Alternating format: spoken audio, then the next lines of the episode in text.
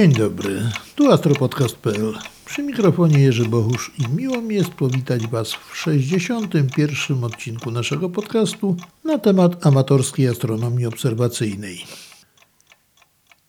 Już zaczął się lipiec. Niepostrzeżenie połowę roku mamy już za sobą. Rozpoczęło się lato, nie tylko astronomiczne, ale takie to prawdziwe, turystyczne nazwijmy to. Mamy serię upałów bardzo wielkich, mamy gwałtowne burze, czyli wszystko to, co zazwyczaj latem nam się przytrafia. Pogoda nie sprzyja raczej obserwacjom astronomicznym. Często niebo jest zachmurzone zarówno w dzień, jak i w nocy.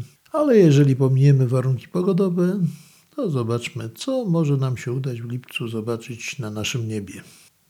Dni są jeszcze bardzo długie, chociaż powoli już zaczynają się skracać, natomiast noce nieznacznie wydłużają się już. Słońce też coraz niżej będzie górowało południe, ale mimo wszystko do obserwacji Słońca warunki będą bardzo dogodne. Tym bardziej, że Słońce ostatnio wykazuje dosyć sporą aktywność i można podziwiać na nim grupy plam i pochodni, a bardziej zaawansowani obserwatorzy oczywiście mogą to zliczać, wyznaczać liczby Wolfa, liczby planotwórcze i wysyłać do odpowiednich organizacji wyniki swoich dokonań obserwacyjnych. Jak najbardziej oczywiście zachęcam do obserwacji Słońca, ale jednocześnie przypominam o zabezpieczeniu wzroku. Obserwujemy Słońce jedynie przez teleskop z zabezpieczonym filtrem obiektywowym albo metodą rzutowania na ekran, czyli metodą projekcyjną. Nigdy nie patrzymy bezpośrednio w Słońce gołym okiem, a tym bardziej przez żaden, jakikolwiek, choćby najmniejszy instrument. Dlaczego? Mówiłem Wam nieraz. Kończyć się to może tragicznie po prostu. Tym niemniej, w sposób rozsądny, z zabezpieczonym teleskopem, zachęcam Was jak najbardziej do obserwacji Słońca. O ile warunki są bardzo sprzyjające do obserwacji naszej gwiazdy dziennej, o tyle w nocy sprawy mają się o wiele gorzej. Noce są bardzo krótkie i nadal bardzo jasne, ale możemy sobie spokojnie prześledzić w tych warunkach zarówno nasz Księżyc, jak i planety, a także parę innych obiektów na niebie a księżyc w lipcu będzie wykazywał następujące fazy. Oczywiście wszystkie czasy podaję w UTC, tak jak się zawsze podaje w efemerydach. Żeby przejść na nasz polski czas, do czasów, które podaję w efemerydach, należy dodać w tej chwili jeszcze dwie godziny. I tak księżyc 1 lipca o 21.11 osiągnął ostatnią, czyli trzecią kwadrę. 5 lipca o 14.46 osiąga apogeum, 10 lipca o 1.17 nastąpi now księżyca, 17 lipca o 10.11 pierwsza kwadra, 21 o 10.27 księżyc będzie w Perigeu, czyli najbliżej Ziemi, 24 o 2.37 nastąpi pełnia księżyca i 31 o 13.16 znów nastąpi ostatnia, czyli trzecia kwadra. I w tym miesiącu dwa razy księżyc będzie w trzeciej kwadrze. Nie wiem, jak to media okrzykną w tym momencie, czy jakąś nazwę już wymyślono, czy nie, ale z punktu widzenia nas, obserwatorów, to nie ma absolutnie żadnego znaczenia. Poza tym, że będziemy mogli znowu odwrotne półkole księżyca obserwować. Czyli półtarczy nie tak jak wieczorem zwrócona w stronę słońca zachodzącego, a będzie zwrócona w stronę słońca wschodzącego. Oczywiście, jak co miesiąc, Księżyc jako bardzo szybko poruszający się obiekt po niebie, w zasadzie najszybciej w całym układzie planetarnym, będzie mijał poszczególne planety. I tak, 4 lipca o 15.30 mija Urana, będzie 2 stopnie na południe od tej planety. 8 lipca o 4.42 mija Merkurego, przechodzi górą nad nim w odległości 4 stopni 12 lipca natomiast będą dwa zjawiska. O 9.12 Księżyc będzie w koniunkcji z Wenus. Wenus będzie 3 stopnie poniżej Księżyca, czyli na południe od Księżyca. Natomiast tak samo 12 o godzinie 10.15 Księżyc mija Marsa. I Mars będzie 4 stopnie na południe od Księżyca. Oznacza to, że będą w zasadzie to już wszystko obserwacje dzienne. Jeżeli uda Wam się zobaczyć Księżyc i planety w pobliżu, to bardzo fajnie, ale raczej nie nastawiajcie się na to specjalnie.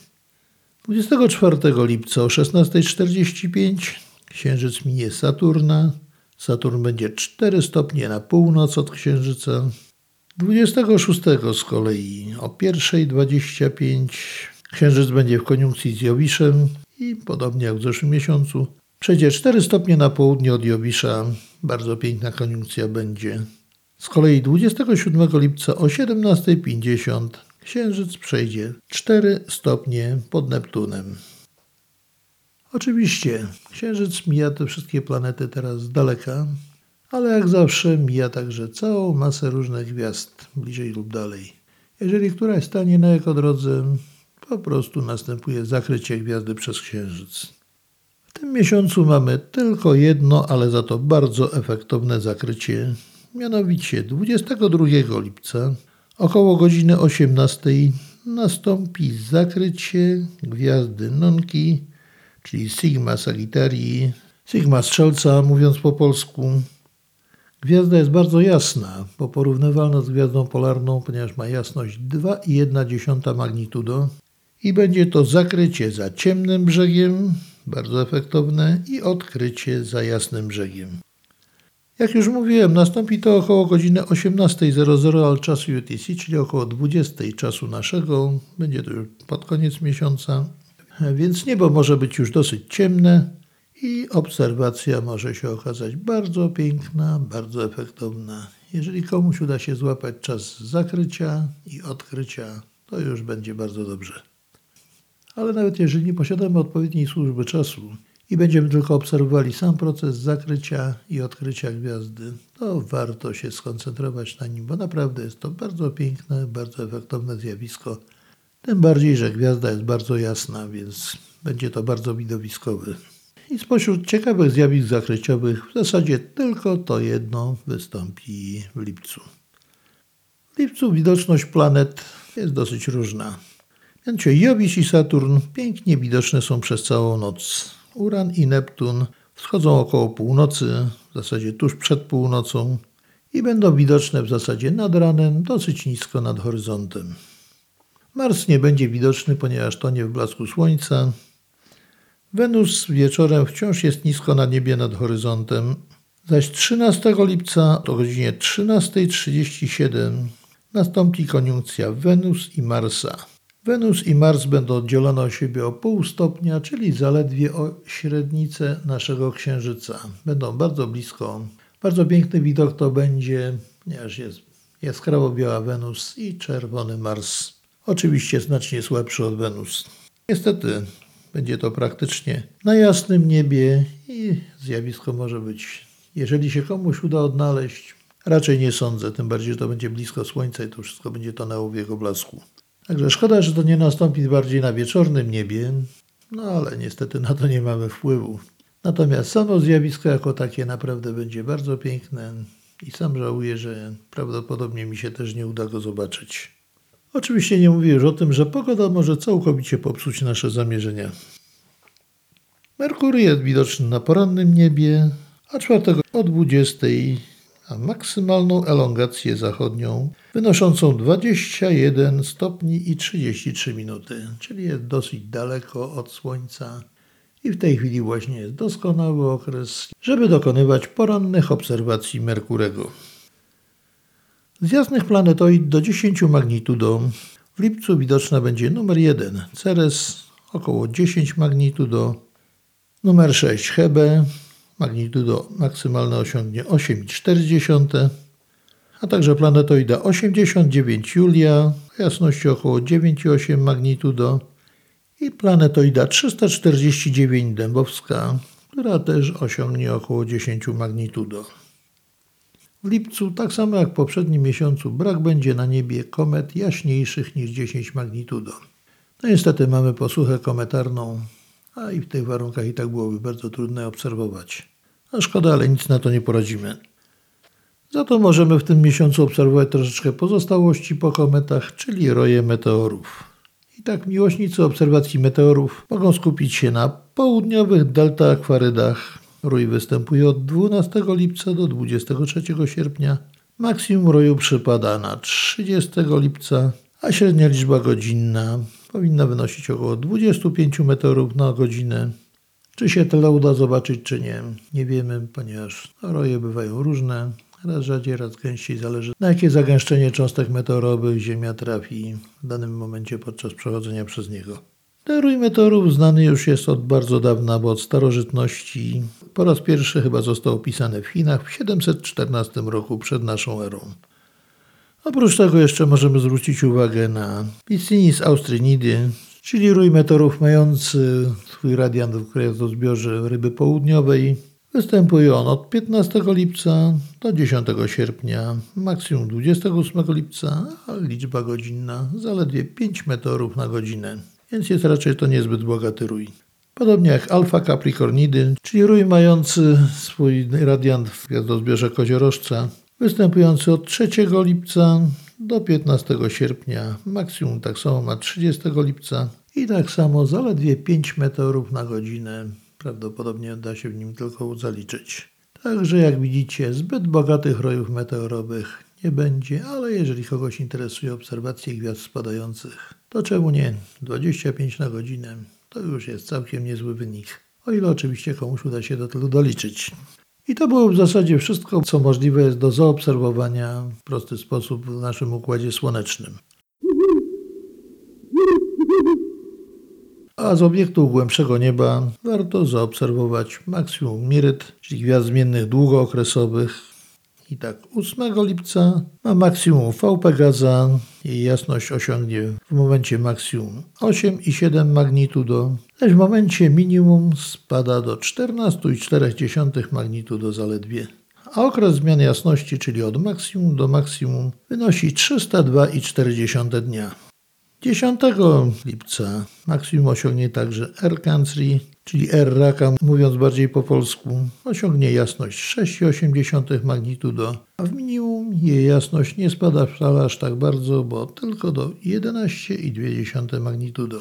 Okres zmienności tej gwiazdy wynosi 361,6 dnia, czyli prawie równy rok.